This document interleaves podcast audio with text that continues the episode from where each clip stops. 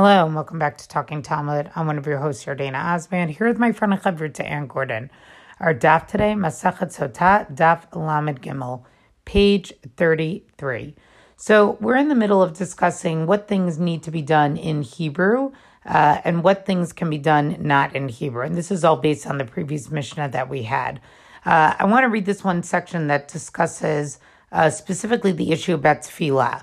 Uh, if you remember, the Mishnah said that the Amida prayer, right, the Shemon Esrei, can basically be said in any language. Tefillah, right, the Gemara tells us here, Rachmehi, Kol Hechi Debai right? The reason why it can be said in any language is because when we say it, it's Rachmehi, it's a request for mercy, and therefore you can pray any way you want. And then the Gemara is going to question this exact premise. Tefillah b'chol lashon, can it really be said in any language? Va'amar Rav Yehuda. Didn't Rav Yehuda say, Liolam al yishal adam tzarcha bilashon aramit? Amar Rabbi Yochanan, kol ashol tzarcha bilashon arami, aim nalach hayasharet nizkakin lo, lefish aim nalachin asharet makirim bilashon arami. And the w- basis of this question is a fascinating statement. Uh, that Rav Yehuda says that uh, basically says that a person can never pray in Aramaic uh, and the reason for this is because of a statement that Rabbi Yochanan made, which said that anyone who prays in Aramaic, uh, his needs won't be met because the angels, right, the Malachei Sharet, don't understand Aramaic, and therefore it's not a language that one should pray in. Now, what the commentators explained here is this statement could be used to say that the only language you cannot pray in is Aramaic, right? That maybe what Rabbi Yochanan's statement is, is that the only language the Malachei Sharet do not understand is Aramaic, because Aramaic is sort of viewed as like a corrupted form of Hebrew. Or based on the statement of Rabbi Yochanan, the point is is that anything outside of Hebrew, right, uh, you know, is is not allowed to be used for prayer. What I'm more taken by is that, you know, I think we often think of prayer as sort of a direct conversation with God. And here there seems to be that there's like an intermediary at play, right? That somehow the Malachei Sharet are involved with our prayer. And I that's not a concept that I've seen before. And again, because of the p- pace of Daf Yomi, we won't necessarily have time to really explore it. But I really just want all of us learners to take note of this that this is really a very different type of conceptual idea of prayer, which is one that's saying that somehow we need the angels, the Malachei Sharet, to help our prayers be accepted. So the Gemara goes on to say, Lo kasha habi yachid habi right? This isn't a difficulty between our Mishnah saying that one can pray in any language and the statement of Rabbi Yochanan. Rabbi Yochanan is referring to the prayer of an individual, and our Mishnah is referring to the prayer, communal prayer. Now, again, this is a little bit counterintuitive. One would think that when you pray individually, you should do it in any way you want, express it in any way you want. But in fact, we're being told the opposite that when you pray as an individual, you don't have sort of the masses, the tzibbur, the public to make sure your prayer is also accepted. And that's why you must say it in Hebrew. Whereas when you're praying in a group, you could say it in any language because it's sort of like the tefillah is more likely to be accepted because the group is saying it together. And then the Gemara has another question. So they're going to say, wait, we just used the statement of Rabbi Yochanan that said that the angels don't understand Aramaic, but we're going to give you two proofs actually that we maybe the angels do understand Aramaic, and they quote a brisa here that uh, is going to mention two uh, historical events. Fahad Tanya, we learned in a brisa. Yochanan Kohen Gadol Shama Bakol Mi Beit Kadosh Kadoshim Shehu Omer Nitzchu Talia Da'azu La'agacha Krava La'antuchia. Right, so in the time of Yochanan the Kohen Gadol, now it's a lot of question who that is. Uh, but he was a Kohen Gadol during the period of the Chashmonaim. Remember, the Chashmonaim were Kohanim uh, who specifically fought against the Greeks. Uh, and uh, this is is specifically about a war that took place between some of the Kohanim on Yom Kippur and the Greeks. And during that time, there was when he entered the Kodesh Kadoshim, there was he heard a bat kol that came out and said that the youth who went to wage war in Ant- in Antiochia uh, have been victorious. Okay.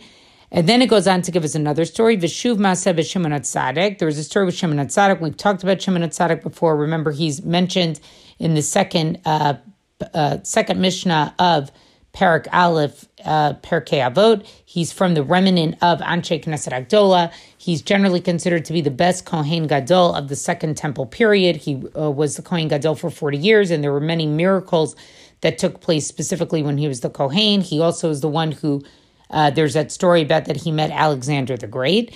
And again, it says Sheshamat Bakol mi Beit Kodesh Kadoshim that he heard a bakol from the Kodesh Kadoshim Shehu Omer b'Telat Avidata Da'amar Sanya La'ataya El Hechala uh, eh, V'Neharag Gas Galgas Ubatlu Gezerotav. So he heard this bakol that said the decree that the enemy wanted to bring against the temple temple was was was uh, nullified, right? and and Gascalas, right, who's Caligula, uh, was killed, and his degrees have been voided. And then, interesting, it says Vikatvu Otosha. They wrote down the hour that he heard this bat kol, Vikivnu, and they were able to confirm that actually the time that that bat kol came out is when Caligula was actually killed.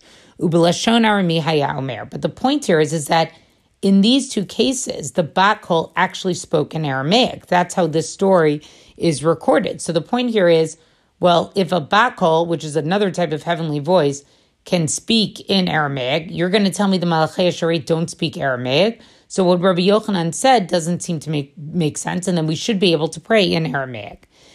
So the Gemara is going to give an explanation for this. Iba saying if you want to say bat kol shani, a bat kol is different. And we've talked before about what exactly bat kol is. And here the Gemara tells us explicitly what a bat kol is. Udilashmui avida right? Its purpose, its point is to communicate something.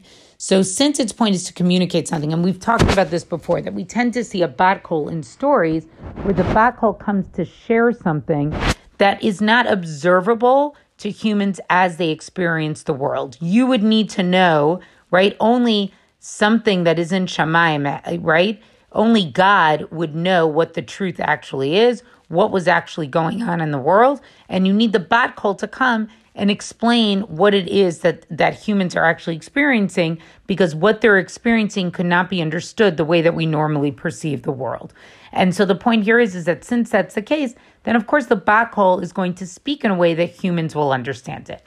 The other explanation is v'ibai zema Gavriel have that maybe we say specifically that it was Gavriel, right? And why Gavriel? To Amamar ba Gavriel v'lim du shivim lashon later on in the Gemara, in Sota specifically, on uh, uh, I, I, believe it's Lamed Hay, on, on page 35, it's going to tell us that Gavriel actually taught Yosef all 70 languages. This would include Aramaic.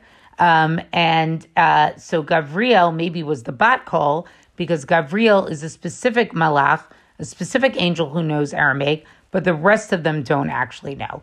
Very, very interesting uh, passage here. Uh, this is all they have to comment on the tefillah. But again, I was very taken by this idea that somehow the Malachei Sharet have something to do with our prayer. That the fact that we would pray in a language that the Malachei Sharet do not know means that somehow our actual prayers would not reach where they needed to go. I think this question of what the angels are doing, being the recipients, or if not the recipients, then at least, you know, available to hear our prayers, is both fascinating, a little concerning, right? It needs unpacking for sure because if we say that, you know, we all as a as kind of a cardinal rule of Judaism that any one person can have a direct line to God, you know, just go pray and there you go, you've got your direct line to God. To say that the prayers need to be heard also by the angels is like it's an, it opens a can of worms theologically um, I think it's you know an easy out is to say, well, there's different opinions, and some would say a direct line to God, and some would say that the angels need to be there, or that they benefit from being there, whatever. Um, to say that the angels can be there, I mean, you know, again, do we want that to feel like an invasion of privacy? It, it kind of does.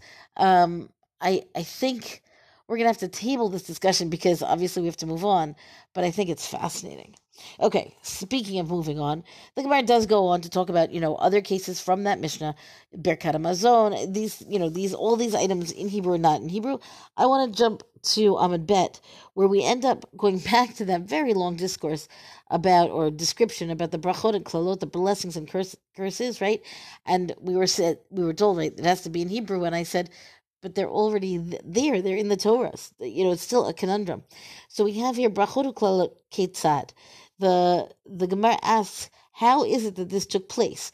Yisrael at at that time when the Jewish people were crossing the the Jordan, or the Israelites, I guess they really were.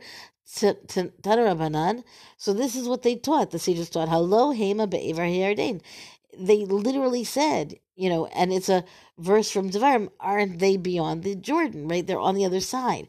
So what happens then is, right, this means that the Jewish people are or the Israelites, I want to say, are in Transjordan, right? That's where Har Grizim and Har Eval are supposed to be, right? And then the question is, you know, when, how are they now going to come to enter the land? What kind of battles are they going to have to fight, and so on, right? So the Gemara goes on to say, "Hello, him Yarden, Yarden ve'elach," meaning they're on the other side of the Jordan River, and and also further, meaning keep going west. That's where you'll find them.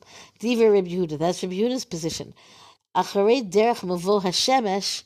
So then we've got this statement. This is they're beyond, and it's very picturesque. The way of mavo hashemesh of the of the sun's rising, right? Meaning this is going to be towards the east, right? Which is again that's the direction of Me'ever Hayarden, that on the other side of the Jordan River, Makom Shechaman. This is the direction where the sun actually rises.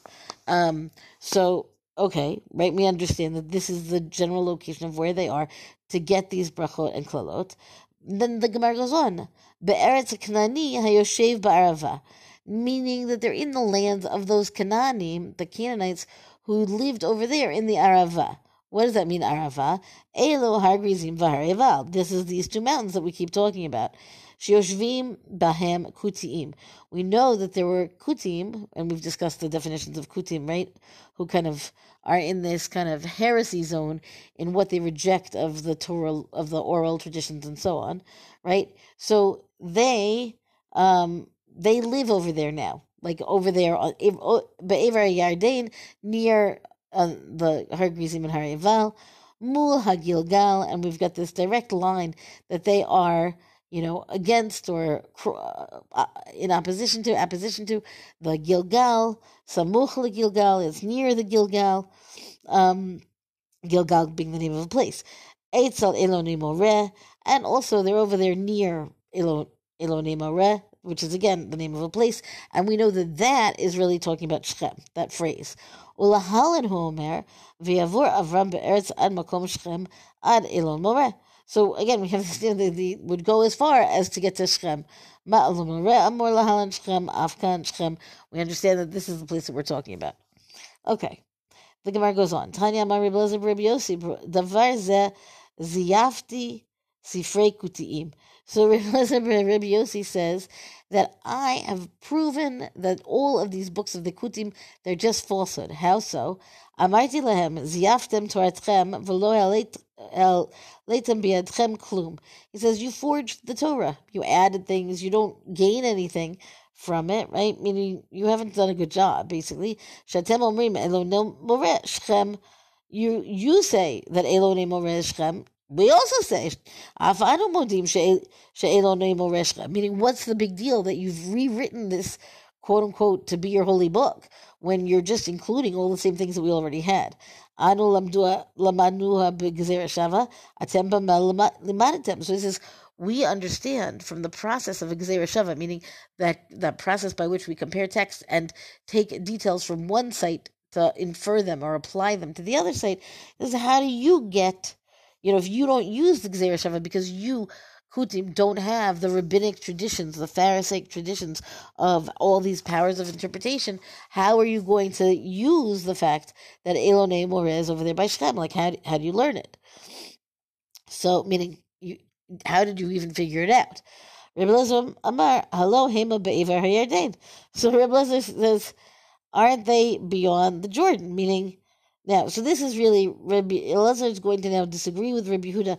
Rabbi Huda's statement was quite a bit earlier, right? So I can't be sure to what extent this is supposed to be this this argument against the kutim, which is part of what's so fascinating to me about this particular Gemara, because it kind of calls into question, you know, the I don't know if it calls into question. It raises the possibility, right? There are those out there who would not accept the rabbinic interpretation, the rabbinic rules of interpretation, even, and yet they have the same conclusion.